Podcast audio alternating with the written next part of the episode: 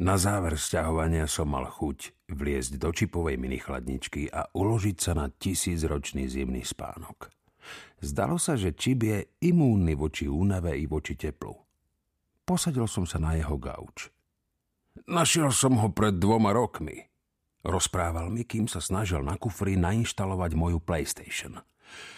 Koža je trocha popraskaná, ale mám to v pázi. Je to brutálny gauč. Gauč však nebol iba trocha popraskaný. Asi tretinu zahaľovala svetlomodrá koženka a zvyšok bol molitan. Ale aj tak som sa na ňom cítil nenormálne príjemne. Fajn, povedal. Hotovo. Podišiel k svojmu stolu a vytiahol zo zásuvky kotúč izolepy. Potrebujeme už len tvoj kufor. Postavil som sa a vytiahol ho spod postele.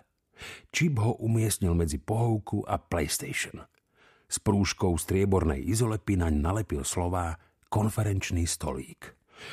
A je to, povedal spokojne. Posadil sa a vyložil si nohy na mm, konferenčný stolík. Hotovo. Sadol som si k nemu.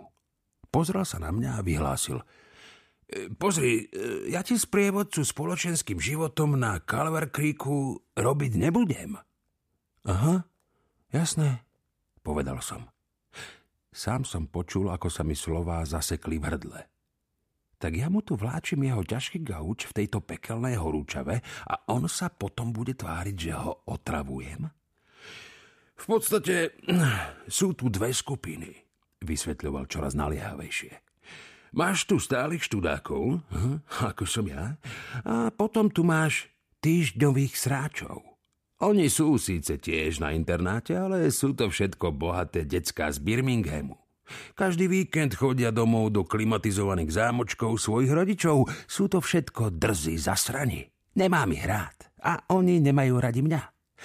Takže, ak si sem prišiel s tým, že sa chceš na tejto škole hrať na rovnakého frajera ako na štátnej, Nemal by si sa ukazovať so mnou.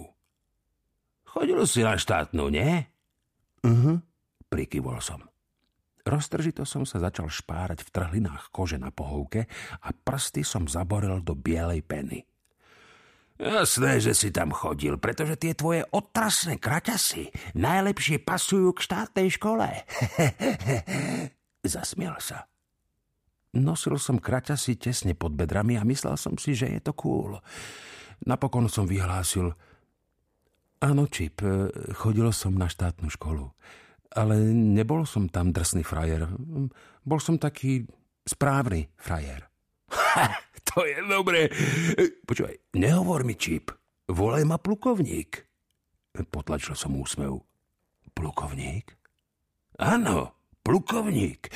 A teba budeme volať... Uh, Rambo. Čo? Rambo, povedal plukovník. No, pretože si taký vychudnutý. No, tomu sa hovorí irónia, Rambo. Ešte si o tom nepočul? Poďme si teraz zohnať nejaké cigarety, aby sme poriadne odštartovali tento rok. Vyšiel z izby. Opäť sa domnieval, že pôjdem za ním a tento raz som to aj urobil. Chvála Bohu, že slnko už zapadalo. Prešli sme okolo piatich dverí k 48. Na tabuli prilepenej na dverách bolo modrou fixkou napísané Aliaška má jednotku. Plukovník mi vysvetlil, že poprvé toto je Aliaškina izba. A po druhé, má samostatnú izbu, pretože babu, čo s ňou mala bývať, vyrazili na konci minulého roka. A že po tretie, Aliaška má cigarety, aj keď sa plukovník zabudol spýtať, či po štvrté fajčím, čo po piaté samozrejme nerobím. Hlasno zaklopal. Za dverami vykríkol akýsi hlas – Bože môj, poď už dnu, ty malý muž. Musím ti povedať tú najlepšiu príhodu na svete. Vošli sme teda dnu. Obrátil som sa, aby som za sebou zavrel dvere, ale plukovník zatriasol hlavou a povedal Po siedmej musíš nechať dvere otvorené, ak si v babskej izbe. Ale ja som ho takmer nepočul, pretože predo mnou stálo to najpríťažlivejšie stvorenie v celej histórii ľudstva. Mala na sebe džínsové kraťasy a oranžové tielko. Prihovorila sa plukovníkovi, rozprávala hlasno a rýchlo. Takže, je prvý deň leta, som v starom, dobrom Wine Station s chalanom menom Justin a pozeráme u neho na gaučitelku. To som už chodila s Jakeom. Teda v podstate s ním ešte stále chodím. To je neuveriteľné ako dlho. Ale Justin je len kamarát z detstva. Takže Pozeráme telku a kecáme o maturite a tak, keď si zrazu cezo mňa prehodí ruku a ja si pomyslím, Ó, oh, aké milé, tak dlho sa poznáme a toto je úplne super a ďalej sa len tak rozprávame. A v tom, uprostred mojej vety o analógiách alebo niečom takom, sa skloní ako jastrap a stlačí mi prso ako klakson. A mačkal mi ho teda dosť surovo niekoľko sekúnd.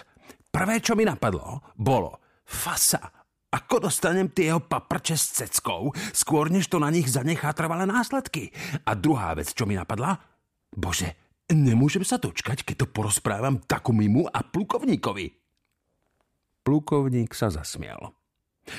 Ja som na ňu iba civel, ohromený silou hlasu, ktorý vychádzal z tohto drobného dievčaťa. A druhý raz ohromený obrovskými haldami kníh, ktoré lemovali steny jej izby. Police boli až po strop zahádzané knihami a to, čo sa do nich nezmestilo, sa vršilo naokolo v nebezpečných kopách opretých o stenu. Premýšľal som, že ak by sa len jedna z nich pohla, knihy by sa na nás zrútili ako domček z karát. Kto to je, čo sa nesmeje na mojej zábavnej príhode? Opýtala sa. E, jasné, Alieška, toto je Rambo. Rambo si pamätá posledné slová známych ľudí. E, Rambo, toto je Aliaška. V lete jej trúbili na kozách. Podišla ku mne s natiahnutou rukou. V poslednej chvíli spravila rýchly pohyb a stiahla mi kraťasy. Toto sú tie najväčšie šortky v Alabame. Mne sa páčia voľné gate, povedal som v rozpakoch a vytiahol som si ich. Doma na Floride boli špicové. Za tých pár chvíľ, čo sa poznáme, Rambo, vidím tie tvoje špáradlá nejako pričasto, povedal s kamennou tvárou plukovník. Aliaška, daj nám nejaké cigarety. Plukovník ma ako si prehovoril, aby som zaplatil 5 dolárov za balíček malboriek, hoci som vôbec nemal v úmysle ich fajčiť. Spýtal sa Aliašky, či sa k nám pridá, no odvetila, musím pohľadať takomýho a porozprávať mu o trubačovi. Otočila sa na mňa a opýtala sa, už si ho videl? Nemal som ani potuchy, či som už videl takomiho, keďže som netušil, kto to vôbec je. Tak som len potriasol hlavou. OK, o pár minút pri jezere. Plukovník prikývol.